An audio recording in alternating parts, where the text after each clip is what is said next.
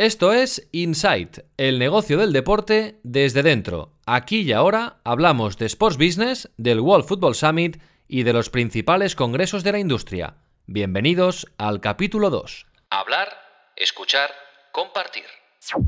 Hablaría casi de reinvención, ¿no? Pero yo creo que estamos ante una transformación pues similar a la que pudo ocurrir cuando entró la televisión a retransmitir en directo los partidos, ¿no? Hace 50 años.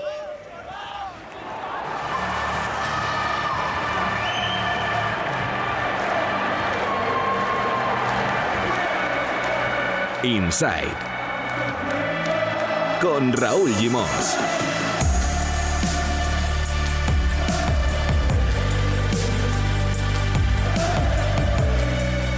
¿Verdad que era hoy cuando estos chicos del podcast Inside Sports Business sorteaban una camiseta del Vissel Kobe firmada por Andrés Iniesta? Pues sí, es correcto. Aquí la tenemos, preparada para enviarla al domicilio de uno de nuestros oyentes que recomendó el podcast Insight Sports Business con el hashtag InsightSB a través de Twitter o LinkedIn. Antes de saber quién es el ganador, por eso, atención al menú que os hemos preparado aquí y ahora en el capítulo 2 de Insight Sports Business, el primer podcast en castellano dedicado al negocio del deporte. Hablar, escuchar, compartir, contactar, crecer. Entrevista con Paco Roche, director de comunicación del World Football Summit. Los congresos sobre la industria del deporte están de moda. Los números del Barça y del Real Madrid. La letra pequeña de sus presupuestos milmillonarios con Marc Menchen en el Palco 23 de Insight. Y la increíble historia de Jesús García Bragado. Con 50 años a los Juegos Olímpicos de Tokio, el valor añadido del deporte con Marcos López. Inside, un podcast de Sports and Life. Konnichiwa, Marcos. ¿Qué tal? ¿Cómo estamos? No entraremos en detalle porque no podemos, pero hoy, Marcos, por cuestiones profesionales, estamos grabando este podcast en Kobe, en Japón, donde, como sabéis, reside uno de los activos principales de Sports and Life, Andrés Iniesta. Solo os podemos contar que nuestro viaje tiene que ver con un proyecto audiovisual muy potente relacionado con Andrés Iniesta. El mes que viene creo que podremos dar más detalles y creo que también podremos explicar algunas novedades sobre el futuro de Sports and Life. Novedades buenas, buenísimas, diría yo. Bueno, Marcos, vamos al grano, como siempre, para empezar el podcast, para entrar en materia. Vamos a repasar, vamos a comentar algunas de las noticias más destacadas en el ámbito del sports business que han sucedido en las últimas semanas. ¿Por dónde quieres empezar, Marcos? Bueno, vamos a empezar por la elección de la final de la Champions. Dirías, ¿qué tiene que ver esto con la industria? ¿Qué tiene que ver esto con el deporte? Si es colocar el gran partido, el partido que sueña cualquier aficionado de recibir en su ciudad, y es tan simple como eso. Pues no, ya sabemos que la UEFA acaba de conceder los 3 próximos años las sedes y se conocen ya las sedes de las próximas finales de la Liga de Campeones. Es una novedad. Antes las finales se conocían con menos tiempo. Ahora, ¿por qué se conocen con más tiempo? Porque en realidad acoger una final de Champions es un auténtico negocio para la ciudad que lo recibe. Este año, esta temporada será en Estambul. A partir del 2021 en San Petersburgo. En el 2022 en Múnich, en el Allianz Arena. Y en el 2023 en Wembley, el mítico estadio de Wembley. El nuevo, el moderno. Pero ¿cuál es la relación real con la industria del deporte? El dinero que dejan. Sin ir más lejos, Madrid acogió este año la final de la Champions. Recordarás el encuentro entre el Liverpool y el Tottenham. En la ciudad de Madrid se movieron 123 millones de euros y quedaron de beneficio 66 millones de euros recibió Madrid como beneficio económico, más allá del beneficio comercial, la imagen que proyectó como ciudad, la imagen que proyectó como capacidad organizativa de recoger en un mismo año 2 finales. ¿Y qué 2 finales? La de la Champions y la de la Copa Libertadores, que enfrentaba a los mejores equipos del cono americano. Aquí la gran novedad es que se han sabido por primera vez 3 sedes de golpe. Esto es herencia claramente de lo que pasa en Estados Unidos, donde la Super Bowl se anuncia con años y años de antelación, porque en el fondo favorece a la creación de negocio alrededor de ese gran acontecimiento. La siguiente noticia, Marcos, hace referencia al entrenador actual campeón de la Liga de Campeones. El mejor entrenador del mundo, según la FIFA. El hombre que aprovechó una gala, supuestamente una gala audiovisual, una gala mediática, una gala donde el fútbol se convierte como si fueran los Oscars de Hollywood, para difundir un mensaje potente, un mensaje de fuerte calado social. Porque Jürgen Klopp, el técnico de Liverpool, hizo público en el discurso en el que agradecía estar elegido como el mejor jugador del, perdón, como el mejor entrenador del mundo, que se asociaba a Common Goal. Es una iniciativa impulsada por Juan Mata, el jugador español, el jugador del Manchester United, una iniciativa que sobre todo quiere utilizar el fútbol a través de la donación de un 1% del salario que recibe cada jugador, o en este caso cada entrenador, para que el fútbol tenga un fuerte impacto social a través de diversas organizaciones. No es una ONG, sino que Common Goal permite llegar a diversas organizaciones que tienen impacto real, auténtico, sobre los niños, sobre las personas que necesitan realmente ese dinero. ¿Y qué hizo Jürgen Klopp? Aprovechar el palco escénico que le ofrecía la FIFA, es decir, el fútbol mundial reunido a sus pies, para anunciar que se asociaba y que ponía su imagen, que ponía su dinero y que ponía su rostro a esa iniciativa fantástica que ha liderado Juan Mata. Pues nos gustaría mucho un día de estos, en algún capítulo de Insight Sports Business, poder hablar con Juan Mata de esta iniciativa, porque es la cara más solidaria del negocio del deporte. ¿Y con qué lo rematas, Marcos? Muy brevemente, con el miedo, con el temor, con la angustia a qué pasará con el Brexit. ¿Qué impacto tendrá el Brexit en la Premier League? Curiosamente, la Premier acaba de conseguir ahora algo que parecía irrepetible, algo que parecía utópico en su momento. Domina el fútbol europeo, lo domina con el Tottenham y el Liverpool en la final de la Champions, lo domina con el Arsenal y con el Chelsea en la final de la Europa League, y ahora, ante el temor del Brexit, puede perder esa capacidad que ha tenido de atraer talento extranjero, puede, por otra parte, eso sí, facilitar el crecimiento y el desarrollo del talento autóctono. Ahora mismo hay un 30% de jugadores ingleses solo en la Premier, pero eso reduciría sobre todo su mercado, su capacidad de atraer, como está trayendo ahora mismo la Premier, convertida en una industria de ganar dinero a través de los derechos de televisión y a través de esa poderosa imagen de marca que ha construido, pero corre ese riesgo de que el Brexit pueda cerrarle las puertas, pueda cerrarle las fronteras y que jugar allí, jugar en Inglaterra, sea mucho más difícil hoy que hace un par de meses.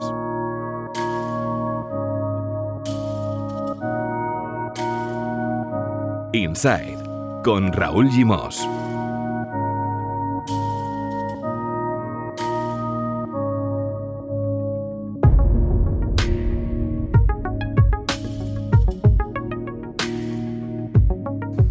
To be able to have an interview and have a chat with the CEO of Liverpool Football Club is an unbelievable pleasure for me. So, Peter, thank you very much for coming here, and it's a delight to have this chat with you. My pleasure, and it's an important part of the year for us right now, but the opportunity to come to Madrid and spend time with you as a legend of this football club is equally my pleasure. Well, there won't be a big cup for you to take home afterwards. Got plenty of those. The last time you was here, you took home with your massive big cup with big ears. Big ears. Yeah, yeah. That's, well, I think it's great, the fact that the CEO of Liverpool Football Club is a Scouser, is from Liverpool. Nuestro presidente de honor, al que le agradeceré siempre por presentarme el Valladolid. Entonces, bueno, llegamos a un acuerdo. Por sorpresa, el club subió a primera división con un playoff jugando espectacular. Y entonces hemos entrado el 3 de septiembre y entonces iniciado la nueva historia del club, ¿no? Desde entonces, pues estamos haciendo muchos cambios y lo primero que quería era dejar... Después entraremos, pero esto es nuestro departamento de datos. Primer mensaje muy importante de nuestro departamento de datos, de ese título de mi charla, de los datos, el camino de los datos a la inteligencia artificial. La primera cuestión es que el departamento de los datos, de Business Intelligence, Business Analytics, es un departamento transversal. Es decir, hay personas. Y antes de nada, Miguel Ángel, danos unas breves ideas, unas breves definiciones de lo que es el Atlético de Madrid en estos últimos 10 años. ¿Cómo ha evolucionado el Atlético de Madrid? Y después analizaremos paso a paso cada uno de los puntos que nos indiques. Hola, buenos días a todos. Pues la verdad que no es fácil. Ves la foto del club hoy y evidentemente el escenario era muy diferente hace 10 años, cuando una vez que concluye el proceso judicial fallece mi padre y de alguna manera me encuentro en una situación de tener que tomar una decisión en un momento muy complejo de la historia del club. Pues lo primero que hice fue rodearme de gente capaz a mi alrededor y tomar una serie de decisiones basadas en un plan. La base fundamental del plan en primera instancia era eludir la quiebra, porque en aquel momento el club estaba en números de... La cuarta edición del World Football Summit se celebró en el Teatro Goya de Madrid los pasados 24 y 25 de septiembre y contó con la participación de speakers, de ponentes tan interesantes como Peter Moore, director general del Liverpool, que fue entrevistado por Michael Robinson, Ronaldo Nazario da Lima, el propietario del Real Valladolid, el presidente de la Liga, Javier Tebas, el consejero delegado del Atlético de Madrid, Miguel Ángel Gil Marín, así como personalidades tan relevantes dentro de la industria del fútbol como Peter Kenyon, ex del Chelsea, ahora en Coaches Voice, un proyecto parecido al de Players Tribune, pero que da voz a los entrenadores, Emilio García Silvero, del departamento legal de la FIFA, el máximo responsable de patrocinio del Real Madrid, David Hopkinson, o Verónica Di Quattro, de DAZN. En total, más de 150 ponentes, 2.000 asistentes, mesas de debate sobre los temas más candentes de la actualidad de la industria del fútbol y, muy interesante, posibilidad de verlo todo y escucharlo todo a través de Facebook Live. Os dejamos, por cierto, algunos enlaces de estas principales ponencias en las notas del programa para que podáis verlas y escucharlas a través de Facebook. Todo concentrado en 2 jornadas intensas con entrega de premios incluida, los World Football Summit Industry Awards. 2 jornadas para ver, para hablar, para escuchar, para compartir y contactar, para conseguir crecer, ampliar conocimientos y hacer negocio, que al final se trata de esto. Verbos en positivo. Como dice su lema, Where the Football Industry Meets. Un congreso, un fórum, un evento, un espacio de debate y de networking creado por emprendedores españoles y con voluntad expansiva. Ya se ha celebrado una edición en Kuala Lumpur y de cara al 2020 está previsto repetir en Malasia y hacer otra edición del World Football Summit en Durban, en Sudáfrica, y otra en Estambul. World Football Summit se está convirtiendo en una cita imprescindible para todos los actores del negocio, de la que queremos saber más hablando con Paco Roche, director de comunicación del World Football Summit. Hace unos meses estaba en el diario Marca y él también se pasó al otro lado, en su caso de la mano de World Football Summit. Es todo un experto en el negocio del deporte. Hola, Paco. Hola, ¿qué tal? Buenos días, Raúl. Bueno, vamos a empezar por el principio, Paco, para situarnos, para que los oyentes de Insight os puedan conocer mejor. ¿Cuál es la historia de la breve historia de momento de World Football Summit? Breve pero intensa es la historia de World Football Summit. Pues efectivamente, World Football Summit es un evento que nació en 2016 en Madrid, con la idea de, bueno, pues 2 socios, Jan Alés y Mariano Otamendi, que tenían bastante experiencia en la organización de eventos, pues se dan cuenta de que se está generando alrededor del fútbol una industria fundamentalmente muy multisectorial, yo creo que es la clave, y de que falta, aunque hay eventos evidentemente, pero falta un evento, o la mayoría de eventos, precisamente por su historia, porque surgieron antes de esta transformación que ha sufrido el fútbol en los últimos años, con la entrada de tantos sectores diferentes, pues faltaba un evento que aglutinara realmente a todos estos sectores y diera cabida a los actores nuevos, ¿no? Entonces, bueno, pues con esa idea, y a pesar de que yo creo que es el gran mérito que tienen, porque el mundo del fútbol, como tú sabes bien, es complicado, no es un mundo en el que quiere entrar mucha gente y no siempre es fácil. Pues ellos no tenían vinculación con el fútbol, tenían experiencia organizando eventos y muy bien, pero no tenían vinculación con el fútbol y bueno, y se ponen a trabajar y sacan adelante el primer evento en Madrid en 2016 de forma, pues eso, muy, muy personal, ¿no? Porque es una inversión que hacen ellos, un trabajo muy duro que hasta el último momento, bueno, pues estuvo un poco en el aire. Finalmente sí entraron patrocinadores y se pudo hacer el evento. El evento evidentemente no tenía la dimensión que tiene ahora, pero tuvo mucho éxito. Yo creo que los actores del fútbol se dieron cuenta de que era una plataforma necesaria, de que era una plataforma muy útil, y yo creo que eso ha sido fundamental en el crecimiento posterior, ¿no? En que el crecimiento desde esa primera edición de 2016 haya sido exponencial.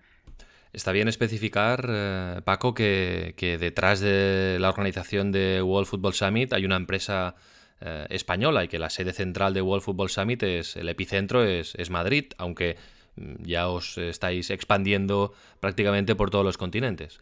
Efectivamente, sí. Yo creo que, bueno, quizá por el nombre World Football Summit y porque, bueno, nuestras comunicaciones son en inglés, porque más del 50% este año, el 55% de los asistentes eran de fuera de España, pues entiendo que la gente tiende a vincularnos, o mejor dicho, no nos vincula con España, pero sí, es un proyecto 100% español. De hecho, es un proyecto patrocinado por Marca España, por España Global ahora, y también por el ICEX, por Invest in Spain. Así que, efectivamente, es un proyecto que nace en España, en Madrid, con vocación, además, no por casualidad, sino porque creemos que España en general y Madrid en particular es el hub de la industria del fútbol. Efectivamente, como tú dices, en el contexto de ese crecimiento que decíamos antes, el evento ya se estrenó este mismo año en Malasia, World Football Summit Asia. En unos meses, en febrero, se va a celebrar la primera edición de World Football Summit África en Durban, en Sudáfrica, con motivo además del 10º aniversario del Mundial de Fútbol que ganó España, con lo cual, bueno, pues es algo que también nos hace ilusión y creo que es una fecha, pues, muy señalada para aterrizar en África. Y la idea nuestra es, en un futuro no muy lejano, tener también World Football Summit América, probablemente no en Estados Unidos, probablemente en Latinoamérica, quizá en México o Argentina. Bueno, hay diferentes opciones, pero la idea nuestra es tener cuatro eventos anuales en esos cuatro, en Europa, en África, en Asia y en Latinoamérica, pero por supuesto manteniendo siempre el evento flagship, si quieres, de World Football Summit en Madrid, en España.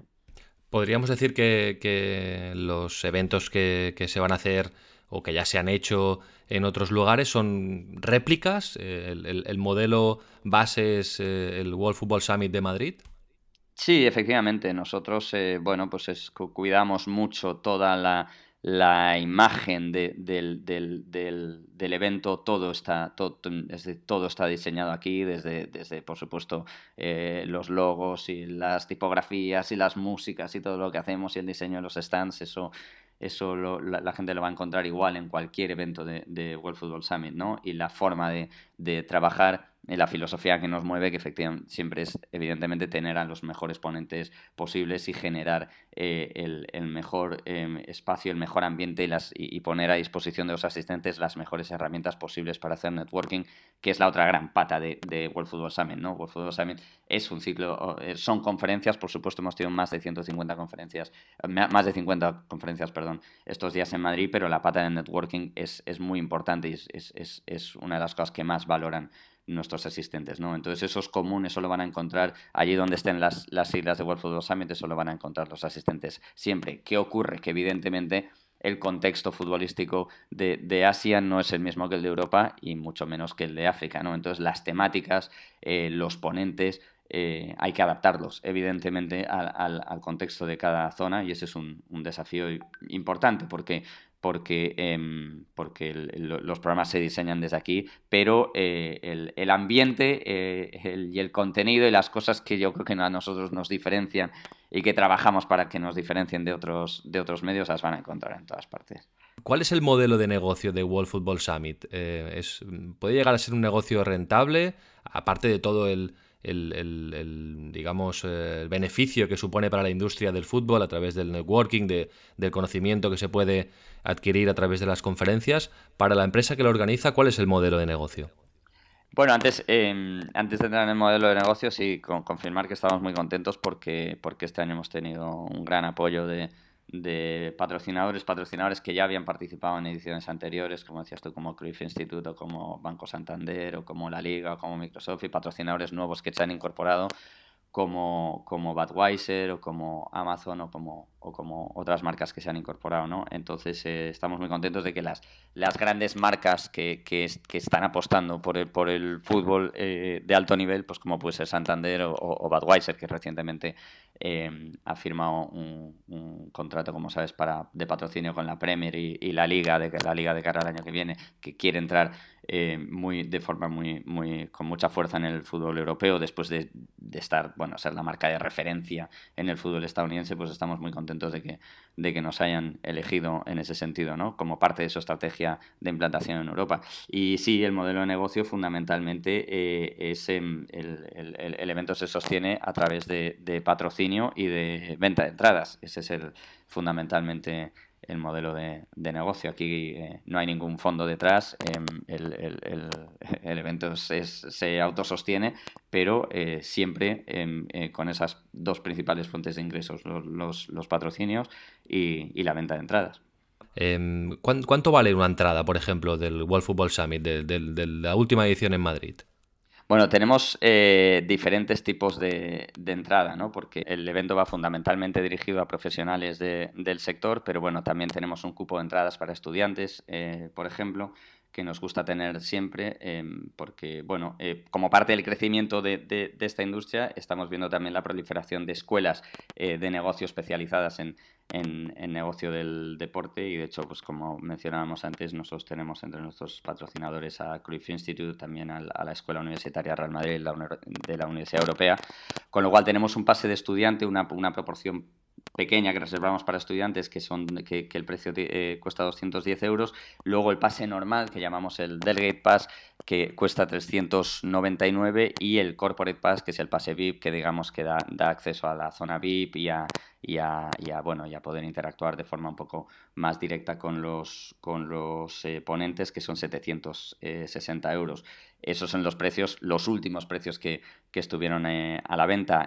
Nosotros ya de cara al próximo evento, enseguida empezaremos con la campaña de ticketing. Por supuesto, tenemos como hacen siempre estos eventos, un super early bird para la gente que está dispuesta a comprar la entrada antes de que podamos tener ponentes confirmados, que hay mucha gente, que cada vez hay más gente que lo hace, porque bueno, pues ya nosotros nos hemos ganado un poco la fama, la gente ya sabe lo que se va a esperar en World Football Summit, sabe que va a tener a los mejores ponentes. Entonces, bueno, pues mucha gente, la fecha es siempre la misma, con lo cual, bueno, pues eso facilita que mucha gente pueda reservar la entrada con mucha antelación y ahorrarse un dinero importante. Luego, conforme unos meses antes, tenemos el Early Bird también, que hay un descuento, también pues el Super Early Bird, pues un descuento del 20%, el Early Bird es un descuento del 15%, y ya, bueno, pues el precio normal para la gente que compra de entrada al final, que también son muchos, ¿no? Porque bueno, sobre todo en España, fuera de España la gente es muy, muy previsora, pero en España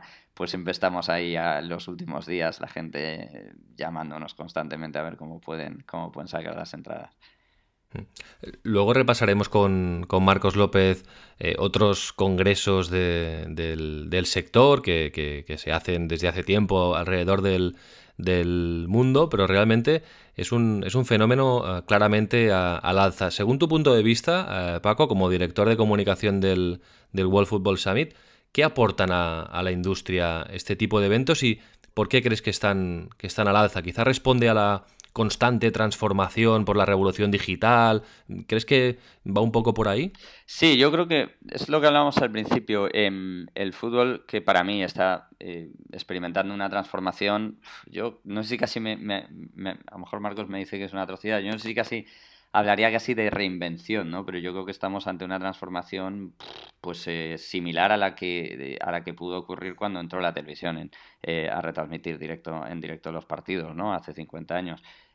Digo como como resultado de la entrada en escena de las nuevas tecnologías, ¿no? En las redes sociales y todo el cambio en los hábitos de consumo que han provocado estas nuevas tecnologías entre la gente joven. Pero lo que decíamos al principio es que en los últimos años han entrado una serie de actores en el fútbol, en el negocio del fútbol, que antes no existían. O sea, se ha vuelto muy multisectorial. Entonces, eso es lo que hace imprescindible que haya plataformas en las que estos sectores que no tenían espacios para interactuar antes, porque realmente no tenían negocios en común y ahora sí los tienen, pues puedan interactuar y puedan hablar y puedan discutir y puedan generar oportunidades de negocio y estrategias para caminar de forma conjunta. Y como decías tú, pues sí, aquí tenemos una serie de desafíos sobre la mesa muy importantes, porque todo este cambio de hábitos de consumo que estamos viendo y el gran impacto de la globalización, ¿no? En el fútbol, pues está provocando o generando muchísimas oportunidades de negocios, es incuestionable, pero también muchos desafíos, ¿no? Porque, bueno, pues el fútbol, que ha tenido una posición de popularidad y de hegemónica con respecto a lo que es la industria del entretenimiento durante muchísimos años, ahora con este cambio de hábitos de la gente joven, pues tiene un reto importante de fidelizar a los jóvenes como fidelizó a sus padres, ¿no? Porque, bueno, pues ahora estamos viendo que estos jóvenes no están ya, esto de estar 90 minutos delante de una misma pantalla, pues para ellos es un mundo. En fin, hay que adaptarse un poco. Luego cada vez son más la competencia que tiene el fútbol en ese sentido, ¿no? Pues con las redes sociales, con los videojuegos, con Netflix. Luego Netflix ha cambiado todo, es decir, el gran valor del fútbol es el directo, siempre lo ha sido. Nadie se plantea ver un partido, muy poca gente se plantea ver un partido de fútbol diferido. En cambio ahora esta gente joven está habituada al consumo a demanda, ¿no? Que es el gran valor de plataformas como Netflix o como HBO, las plataformas de contenido. Entonces, bueno, pues cómo hace el fútbol, cómo se transforma un poco para asegurarse de seguir siendo igual de relevante para estas generaciones jóvenes que de lo que lo fue para sus padres, pues bueno, esos son estrategias que involucran a muchas partes, a muchos sectores diferentes. Involucra a los clubes, involucra a las ligas, a las organizaciones, los clubes cómo comunican, las ligas cómo organizan las competiciones, los broadcasters o los operadores audiovisuales, pues cómo difunden el producto, ¿no? Las marcas también, cómo enfocan la publicidad. O sea que el fútbol está ante un reto que implica a sectores muy diferentes, y yo creo que eso es lo que está haciendo que este tipo de eventos que congregan a todos los actores pues estén al alza. Antes, Paco, antes de saludarte, repasábamos el elenco de ponentes, de protagonistas que tuvisteis en la edición del 24 y 25 de septiembre en el Teatro Goya de Madrid. Un elenco realmente espectacular. Bueno, fuisteis capaces de hacer coincidir en el mismo congreso a Ángel María Villar y a Javier Tebas, por ejemplo. Tuvisteis a David Hopkinson del departamento de patrocinios del Real Madrid, a Peter Moore del Liverpool, a Ronaldo del Valladolid, a Miguel Ángel Gil Marín, a Peter Kenyon de Coaches Boys. En fin, mesas de todo tipo, hablando de bueno, todos estos desafíos que ahora comentabas, hablando de fútbol femenino, de la MLS, de las ligas europeas. Y luego quizá una de las intervenciones más mediáticas, no sé si estás de acuerdo, Paco, fue la de Emilio García Silvero, director legal de la FIFA, porque bueno, profundizó en una cuestión que ya hace tiempo que se comenta, que está referida a los cambios que la FIFA quiere hacer en la normativa de fichajes y en el papel de los superagentes, ¿no? Esto quizá fue uno de los elementos más mediáticos que surgieron de la edición de Madrid. Sí, efectivamente. Emilio, bueno, decías, sí, hablando sobre esos ponentes, no sé si has citado a Luis Vicente, que es el jefe de transformación digital e innovación de la FIFA, que también es un un gurú, vamos, es un tipo que ha trabajado en la industria del deporte en ámbitos muy amplios y que es un gurú de la transformación digital, ¿no? Pero efectivamente, para mí la ponencia de Emilio García era una de las más interesantes, ¿no? La presentación de esta cámara de compensación. Primero, Emilio García, para la gente que no lo sepa, lo que pasa es que, bueno, pues a lo mejor no se deja ver mucho en la prensa deportiva, pero Emilio García es probablemente el español que tiene el puesto más alto o más importante en el fútbol mundial, en las grandes organizaciones de fútbol mundial, porque es el máximo responsable de la FIFA. Y efectivamente, desde su incorporación, él viene de la UEFA, pues la FIFA está haciendo un esfuerzo importante para corregir algunos errores que ha tenido el fútbol en los últimos años, para adaptarse también a los nuevos tiempos, ¿no? Y en un esfuerzo de también recuperar mucho la credibilidad y sanear mucho la imagen que tiene el deporte, una de las iniciativas más importantes es la Cámara de Compensación. ¿Qué es la Cámara de Compensación de la que habló Emilio en World Football Summit? Pues es un banco, podríamos decir, que un organismo independiente que va a estar tutelado por la FIFA, en el que los clubes van a tener que depositar el dinero de los fichajes, va a hacer un poco de intermediario con el objetivo, la FIFA lo que quiere es que no se pierda o controlar o monitorear el destino de las millonadas que se están pagando cada año más en los traspasos, ¿no? Y saber exactamente dónde va ese dinero, vigilar que ese dinero no sirva para lavar dinero procedente de otras actividades y, como tú decías, pues controlar la cantidad de millones de euros que al año se escapan en comisiones de todo tipo, ¿no? No se está cuestionando aquí, evidentemente, que el trabajo de los agentes de representación es importante, que los agentes son necesarios y que es un trabajo que se tiene que remunerar. Yo creo que eso no lo cuestiona nadie, pero sí hay que controlar la cantidad de agentes o de intermediarios que ha infiltrado, que participan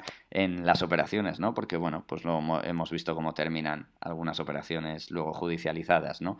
Y luego un elemento que es muy importante y que yo creo que también está en el ánimo de Emilio García y de la FIFA es que se cumplan los derechos de formación, ¿no? Cuando se generan estos traspasos multimillonarios, pues en muchas ocasiones hay muchos clubes que han participado en la formación de estos jugadores a los que legalmente pues les corresponde un porcentaje de los traspasos cuando se traspasa a jugadores que tienen contrato en vigor y que bueno, pues hasta ahora no había o era muy difícil. No había herramientas los clubes no tenían herramientas muchas veces para hacer valer ese derecho, ¿no?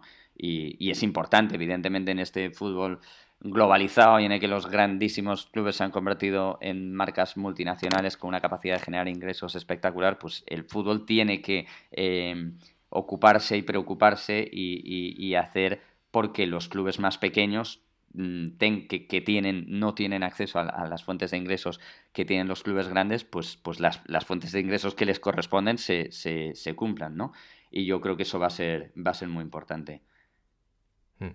Bueno, y para ir acabando, Paco, un clásico, ¿no?, ya del World Football Summit, el World Football Summit Industry Awards, unos premios que entregasteis en el Florida Retiro y premiasteis, entre mucha otra gente, a los dirigentes del Atlanta United, que es el actual campeón de la MLS, de la Liga de Fútbol de Estados Unidos. Y aprovecho para preguntarte, porque hablasteis especialmente también en el World Football Summit de la MLS, por la evolución de esta liga. Si tú, como persona que se mueve en el entorno del negocio del deporte, si crees que tiene futuro, que la sensación que tenemos es esa, ¿no? Que va a más. El año que viene entra el equipo, la franquicia de Beckham, por ejemplo, en Miami. ¿Veis que están haciendo las cosas bien y que tiene futuro la MLS? Absolutamente. Me alegro de que me hagas esa pregunta porque para mí es uno de los temas, es uno de los pilares o cuando se habla en inglés de los hot topics, ¿no?, de la industria. Para mí la evolución, el crecimiento del fútbol en Estados Unidos, en general del fútbol en Estados Unidos y en particular de la Major League Soccer, para mí es uno de los temas del año. Y efectivamente, los World Football Summit Industry Awards son una buena piedra de toque, porque es por primera vez la MLS, o bueno, el fútbol estadounidense se ha llevado dos premios. Se ha llevado el premio al mejor ejecutivo, como tú decías, efectivamente, Darren Eels del Atlanta United, y también se ha llevado el premio al mejor estadio, que es el Mercedes-Benz Stadium, que precisamente es el estadio en el que juega el Atlanta United y los Atlanta Falcons. El fútbol en Estados Unidos no creció, es decir, el Mundial de 1994 no fue el desencadenante que se esperaba, esa es la realidad. Se esperaba, yo creo que se hizo una inversión muy fuerte y se esperaba que ese fuese el punto de partida del crecimiento del fútbol en Estados Unidos. No ha sido así, ha tardado más de lo que se esperaba, ha atravesado por momentos complicados la MLS, pero yo creo que en este momento está en un momento espectacular y además... Y llevando la vanguardia en muchos aspectos, como por ejemplo el de los estadios, ¿no? El Mercedes, los tres estadios, los tres finalistas al Best Venue, al mejor recinto, eran estadios estadounidenses, ¿no? El Mercedes-Benz Stadium, el Levi's Stadium y luego, bueno, el Hall of Fame Experience. Que es una parte de un estadio. Entonces, como te digo, evidentemente como liga todavía está por detrás de las grandes ligas europeas, pero está en el camino, desde luego, de convertirse en una liga muy relevante, porque están haciendo las cosas muy bien. Ya no es solo el único atractivo, ya no es solamente las figuras extranjeras. Yo creo que las figuras extranjeras han hecho su papel, como en todas las ligas emergentes, ¿no? De reclamo, pues los Beckham, los Ibrahimovic, etcétera, pero yo creo que el fútbol ya ha calado dentro del público estadounidense. Cada vez son más, es el deporte con diferencia que más crece en ratings de audiencia y también en asistencia a los estadios. Le está haciendo una competencia dura a la NFL, que, como sabes, bueno, pues por todo este tema de que ha sido el gran deporte estadounidense, pero con todo este tema de las conmociones y de los efectos de los impactos en la cabeza, pues hay muchos padres que ya no tienen. Antes, pues todo el mundo, que los padres querían que sus hijos jugasen al fútbol americano. Ahora, pues hay algunos que no lo tienen tan claro y muchos están yendo al fútbol. Luego, Estados Unidos ya tenía una posición privilegiada en cuanto al fútbol femenino, que está creciendo mucho.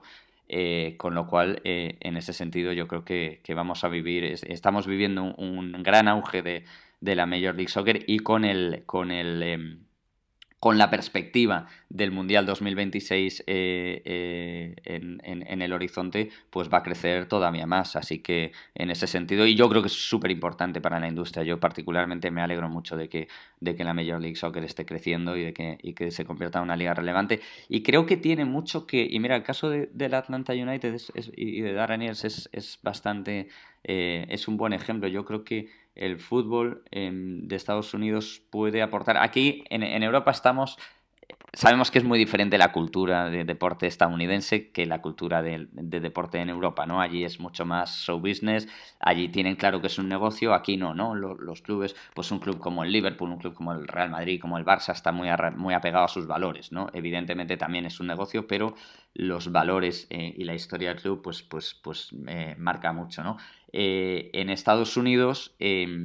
Y el Atlanta United es un buen ejemplo, porque Darren es británico. Están encontrando muy bien el equilibrio entre evidentemente el enfoque show business del deporte estadounidense y a la vez el arraigo y los valores de la cultura europea del fútbol, ¿no? Dentro de que evidentemente son clubes mucho más recientes, con lo cual no tienen el peso de la historia que tienen los clubes europeos, pero yo creo que la Major League Soccer se va a convertir en ejemplo en muchos aspectos, e insisto que bueno, pues que con el mercado tan grande que es Estados Unidos para el fútbol, pues es una estupenda noticia que eso suceda, el crecimiento de la Major League Soccer.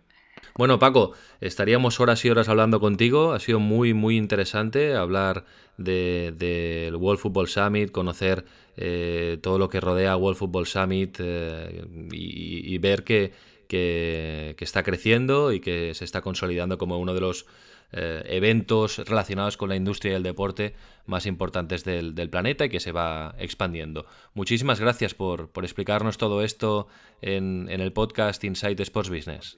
Muchas gracias a vosotros. Efectivamente, estamos, la verdad es que estamos muy orgullosos, porque es muy poner en pie un evento como el nuestro lleva mucho esfuerzo, y ahora estos días estamos recibiendo mails de felicitación por parte de los ponentes y los asistentes, y la verdad es que llena de orgullo. Muchas gracias por contar con nosotros, y a ver si en próximos eventos, en otro World Football Summit, con más tiempo podemos preparar y hacer un podcast desde ahí y bueno, pues hablar también un poco con...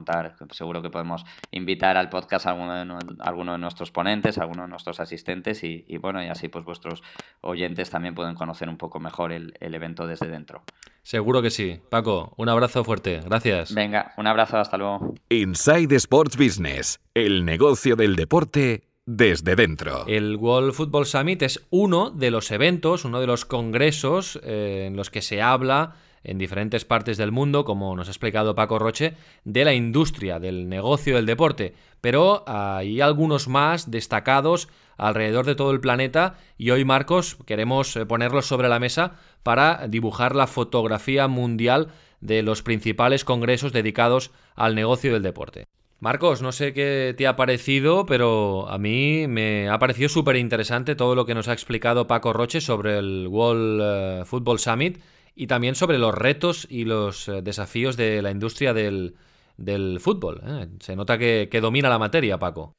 Por supuesto que la domina y la controla, y sobre todo la comunica bien, porque nos está dibujando, nos está enseñando, nos está mostrando esbozos de lo que es el futuro, que en realidad es el presente de la industria del deporte. Evidentemente, World Football Summit es un producto en sí mismo capaz de tener ya réplicas en diversas partes del mundo, y que nos lleva al origen de este tipo de congresos, a este tipo de eventos. El primero fue SoccerEx, fundado en 1995, aunque el primer evento fue en el estadio Wembley un año después, en el 96, y luego se desplazó a París, Los Ángeles, Old Trafford, y últimamente, hace una década ya, también llegó a viajar incluso hasta Dubái. Ahora se estaba preparando uno en China, otro en Europa, en Portugal y en Estados Unidos. ¿Por qué?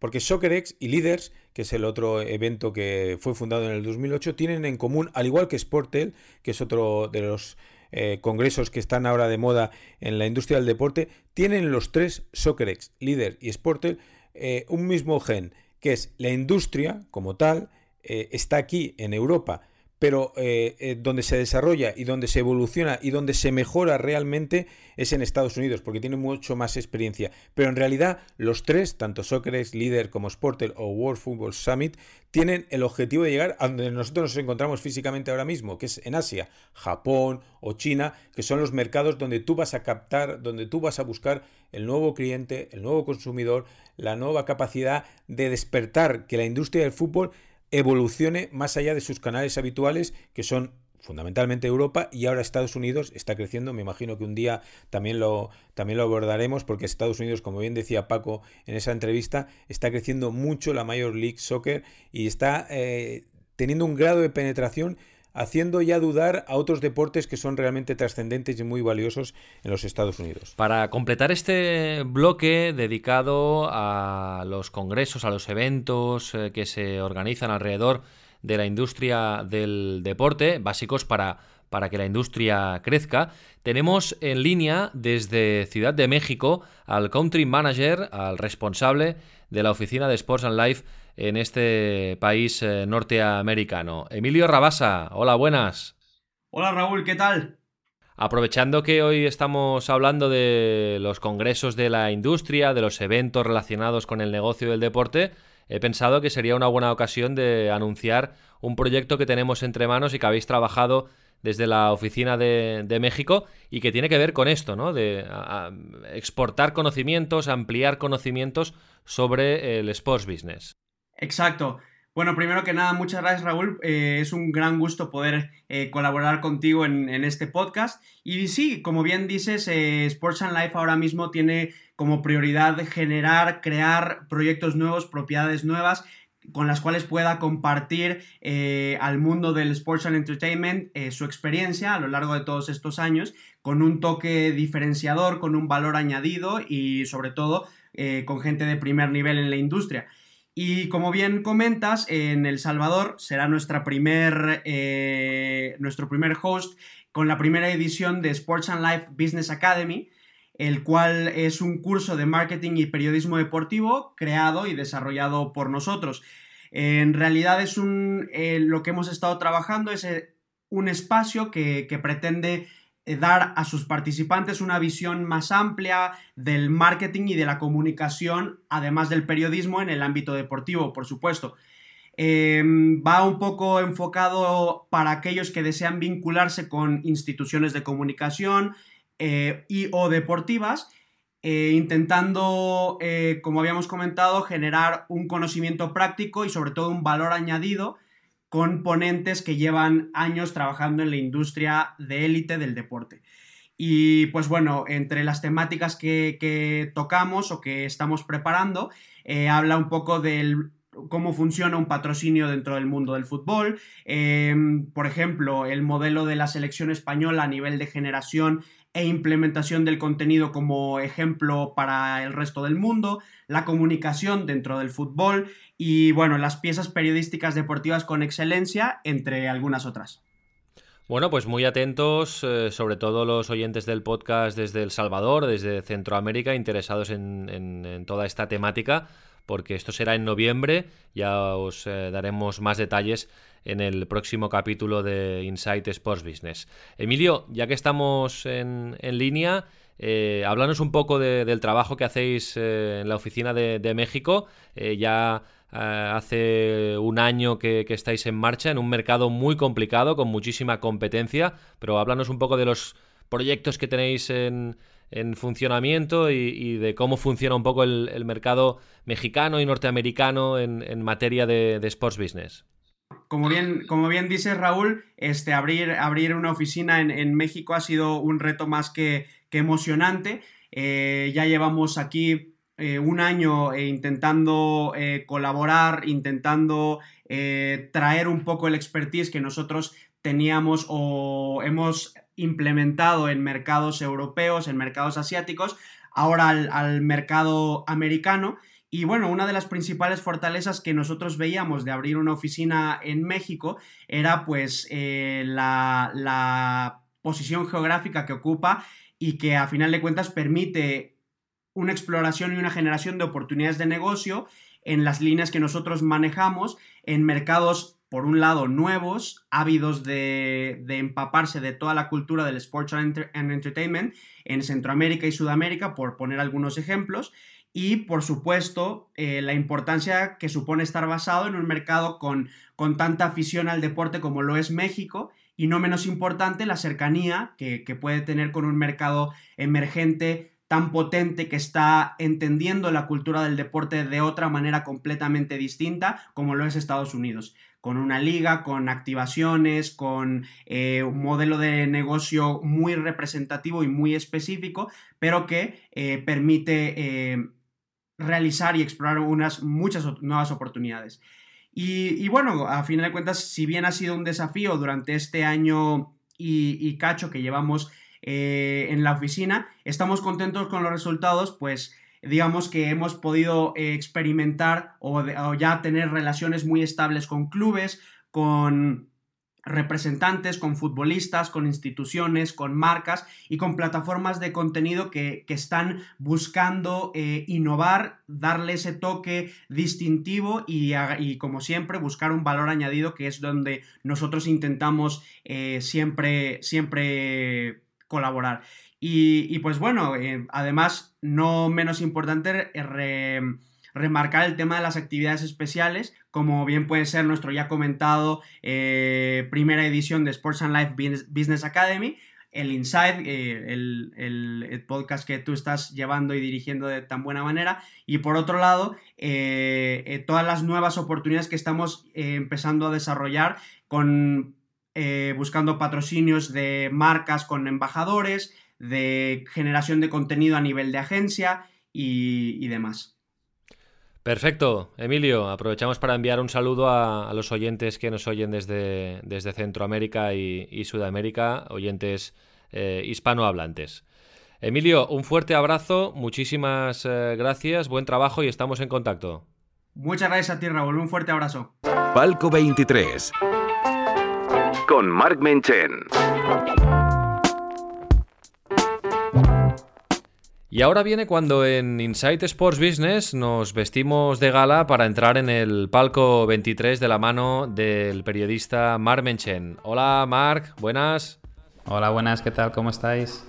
Hoy vamos a hablar, como hemos anunciado y como nos prometiste, de los números del Barça y del Real Madrid, de la economía de los dos grandes clubes de la Liga Española. Pero antes, como hemos estado hablando de una materia que dominas, Marc, los congresos en el sector del sports business, no hay que olvidar que Palco 23 organiza desde hace un par de años las jornadas de Sports Business Meeting, en el mes de junio aproximadamente, y que esto se mantiene, ¿no?, en el futuro, Marc.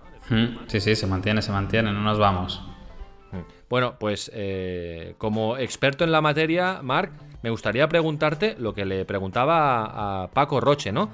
Son congresos, jornadas, eventos que parece que van al alza, ¿no?, en el mundo del negocio del deporte, en este sector, porque quizá cada día es más importante, bueno, aparte del networking, ¿no?, pues compartir los conocimientos en este mundo tan cambiante.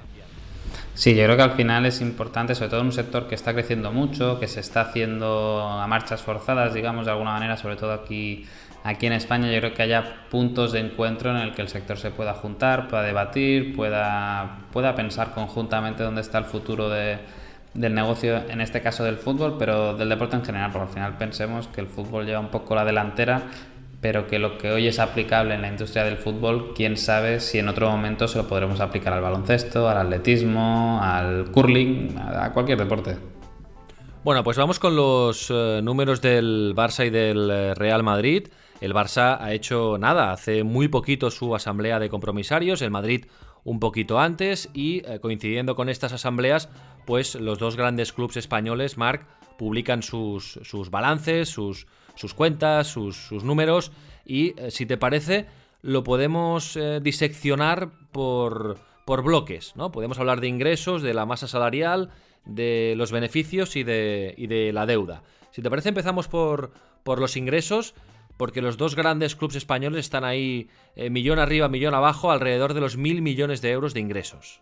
Sí, yo creo que esta primera carrera el Barça la ha ganado. El Barça ha sido el primer club deportivo, no solo de fútbol, que ha superado los 1.000 millones de euros de facturación, y es verdad que aquí tenemos que comparar peras con peras, manzanas con manzanas, porque aquí a veces se mezclan cosas. Y si os parece, primero empezamos ingresos sin traspaso, el puro negocio que hace el fútbol, la venta de entradas, el patrocinio, los derechos de derechos, etcétera.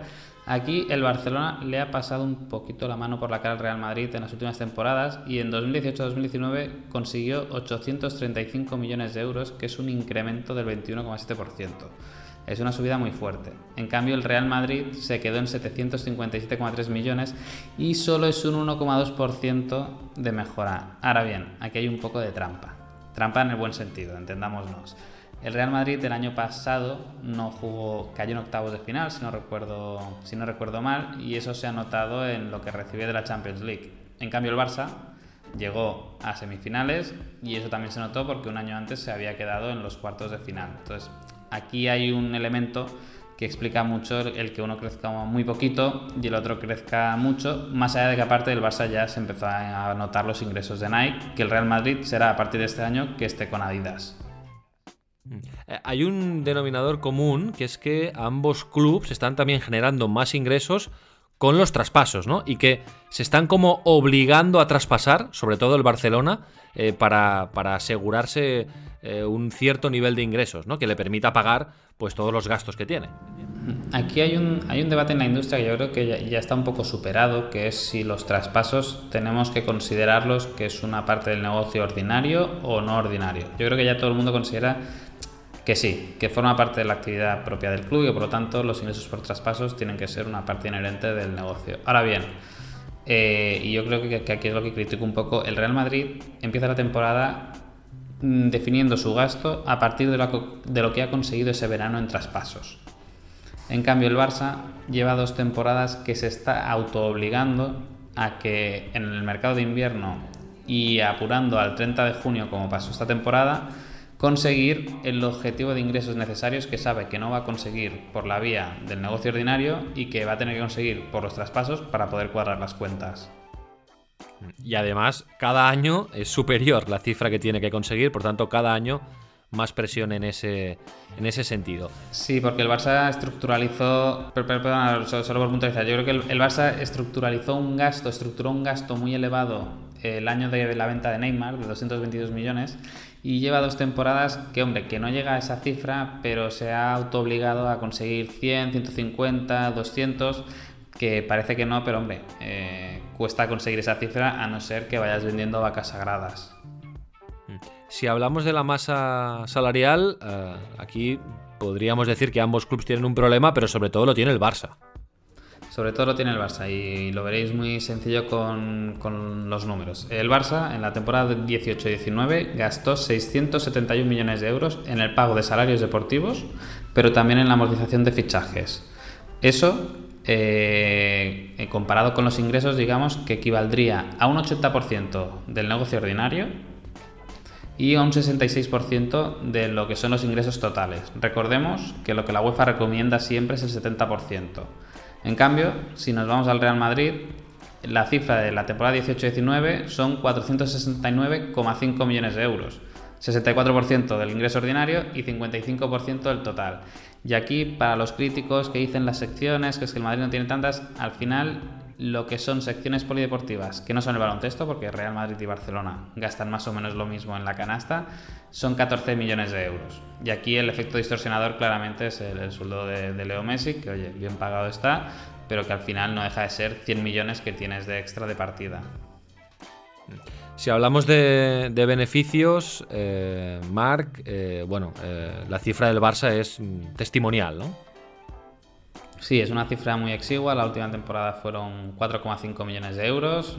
Yo creo que se ha instalado una mentalidad en las oficinas del Camp Nou que es respetable y cada club gestiona como quiere, pero que es la de la pasta al pasto. Y por lo tanto, oye, no queremos beneficios, sino que queremos, oye, tener la mejor plantilla, optar a títulos y demás. Yo creo que una cosa no está reñida con la otra. En cambio, el Real Madrid en las últimas temporadas históricamente ha conseguido que el beneficio neto siempre esté por encima de los 30 millones de euros. Y sobre todo es una cosa que les ha ido muy bien, porque lo veremos en el siguiente punto, que es que, oye, si hay que hacer un estadio nuevo, a lo mejor lo sensato es sobre todo, oye, estar limpio, no tener muchas deudas y tener una fortaleza económica suficiente como para que hacer una obra de esa magnitud no pueda afectar en el futuro a la entidad. Claro, esto también se lo planteó el Barça, pero ¿lo está consiguiendo? ¿Está consiguiendo rebajar la deuda? No, pensemos que con los datos de la última temporada y todavía tienen que salir muchas más cosas, pero...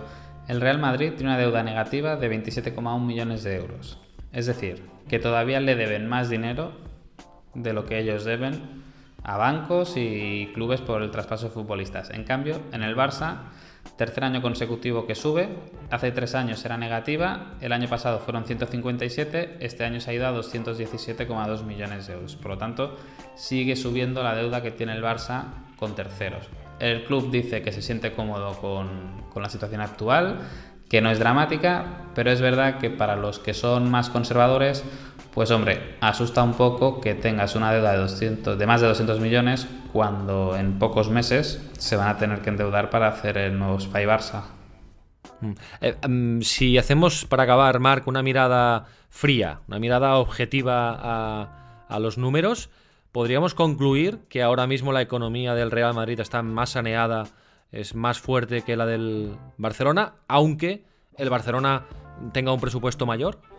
Sí, históricamente ha sido así. O sea, el Barcelona es verdad que mira mucho los ingresos, el liderar esa generación de negocios es un aspecto positivo, pero lo que realmente importa, que es la solidez de ese negocio, el Real Madrid lleva años demostrando, oye, que sabe obtener una mayor estabilidad o sostenibilidad de su proyecto que la que consigue el FC Barcelona. Otra cosa es que a la gente, pues al final lo que le interesa son, oye, cuántos trofeos tengo y no cuántos euros tengo. Y además, pues queda muy bonito, ¿no?, decir que superas los 1.000 millones de presupuesto, que era un objetivo que se había marcado la Junta de Josep María Bartomeu para 2021, lo has conseguido 2 años antes, pero bueno, claro, eso también conlleva ciertos peajes económicos que ahora nos ha explicado Marc Menchen desde el Palco 23. Bueno, Marc, pues muy interesante esta comparativa. Evidentemente también podremos leer más detalles en Palco 23 porque, como decíamos, se han celebrado las asambleas de compromisarios recientemente y siempre se obtienen nuevos detalles con la lectura minuciosa de las memorias.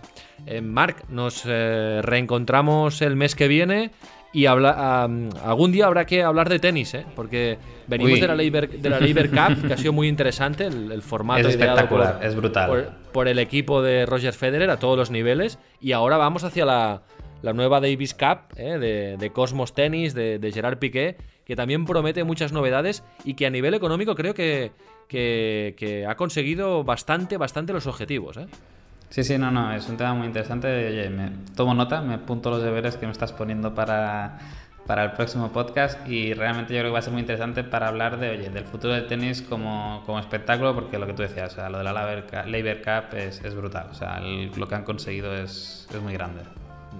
Perfecto, Marc, un abrazo, gracias. Que vaya muy bien, un saludo, hasta luego.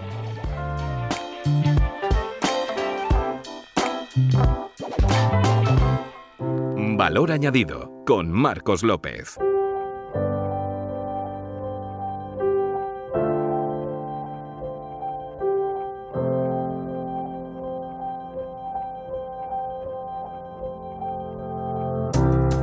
Como manda la tradición y nuestro orden interno, influenciado por el orden japonés, cerraremos el capítulo de hoy escuchando la historia deportiva con valor añadido que nos explica Marcos López. El protagonista, Marcos, es un superatleta incombustible. Jesús García Bragado, casi 50 años, y está a punto de disputar sus octavos Juegos Olímpicos aquí, en Tokio, en el 2020. Y acaba de correr, como aquel que dice, los 50 kilómetros más largos de su vida, bajo una temperatura inhóspita porque no se puede correr con 31 grados y 73% de humedad, 73% de humedad.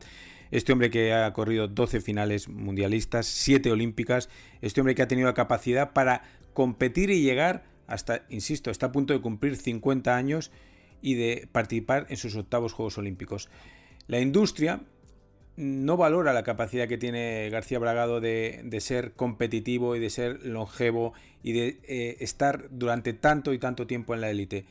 En cualquier otro país, en cualquier otra cultura deportiva, sería una referencia, pero una referencia icónica en el sentido de que tendría muchos sponsors, que tendría muchos patrocinadores, que sería imagen de marca. Aquí la verdadera imagen de marca que traslada Jesús García Bragado es la imagen de un deportista auténtico, un deportista con el talento, no solo para hacerlo una vez, dos veces, tres, cuatro, cinco, sino para hacerlo muchas y muchas veces y para desafiar los límites que le marca su cuerpo. El valor añadido no es un valor económico, no es un valor de industria, no es un valor que se puede medir en números, es el valor añadido de un talento que va a permanecer en el recuerdo de los deportistas, porque además no es solo llegar a unos Juegos Olímpicos, es competir a diario, porque para competir como ha competido en el Mundial de Qatar tienes que entrenar a diario y tienes que ser constante y tienes que tener unas rutinas que quizás el paso del año hubiera deteriorado, pero en el caso suyo, al contrario, lo ha ensalzado y le ha dado ese valor que para mí es fundamental. Vaya tela con el Mundial de Atletismo de Qatar. Merecería un programa aparte porque para mí es el negocio del deporte, pero mal entendido, una errónea concepción de lo que debe ser el deporte y lo que mueve el deporte a su alrededor, y lo mismo multiplicado por 1000 podríamos decir del Mundial de Qatar de fútbol que se celebrará en el año 2022. Y hablando de García Bragado, Marcos, me recuerda un poco al caso de Carlos Soria, alpinista madrileño, un auténtico crack, que ahora tiene ya 80 años y que empezó a hacer 8000 con más de 60. Estuvo en la órbita de grandes marcas como BBVA o Correos, que le patrocinaron expediciones al Himalaya. Y si no me equivoco, ha estado recientemente en el Dhaulagiri intentando hacer otro 8000 y acercarse a la cifra de los 14 8000 a su avanzada edad. Un auténtico fenómeno. Bueno, nos vamos, Marcos, pero antes, claro, tenemos que anunciar el ganador de la camiseta del Vissel Kobe firmada por Andrés Iniesta. Y el ganador es, hemos hecho el sorteo antes de empezar la grabación con el testigo inocente de Marcos López, el ganador es Patrick, en Twitter, @de_diplomat. Patrick, que nos recomendó vía Twitter el día, lo tengo por aquí, concretamente 11 de septiembre, bueno, pues hizo un hashtag recomendando el podcast Inside Sports Business, como pedíamos, con el hashtag Insight SB. Muchísimas felicidades, Patrick. Nos pondremos en contacto contigo en breve. Recibirás un DM. Y muchísimas gracias a todos los que habéis participado y habéis recomendado el podcast Insight Sports Business con el hashtag Insight SB en Twitter y LinkedIn. Es el hashtag oficial de este podcast. Y si queréis, podéis seguir recomendando el podcast donde queráis y como queráis. Lo podéis seguir haciendo. Nosotros encantados de la vida. Y atención, mucha atención, porque seguiremos sorteando premios chulos relacionados con el mundo del fútbol en los próximos capítulos. Os recuerdo también el correo electrónico del programa, insight@sportsandlf.com. Lo dejamos en las notas del capítulo. Podéis escribirnos lo que queráis, críticas, comentarios, sugerencias. Estamos abiertos las 24 horas del día. Inside Sports Business es un podcast con el sello de Sports and Life. Muchísimas gracias por la confianza. Os esperamos en el próximo capítulo, el 8 de noviembre, capítulo 3 de Inside Sports Business.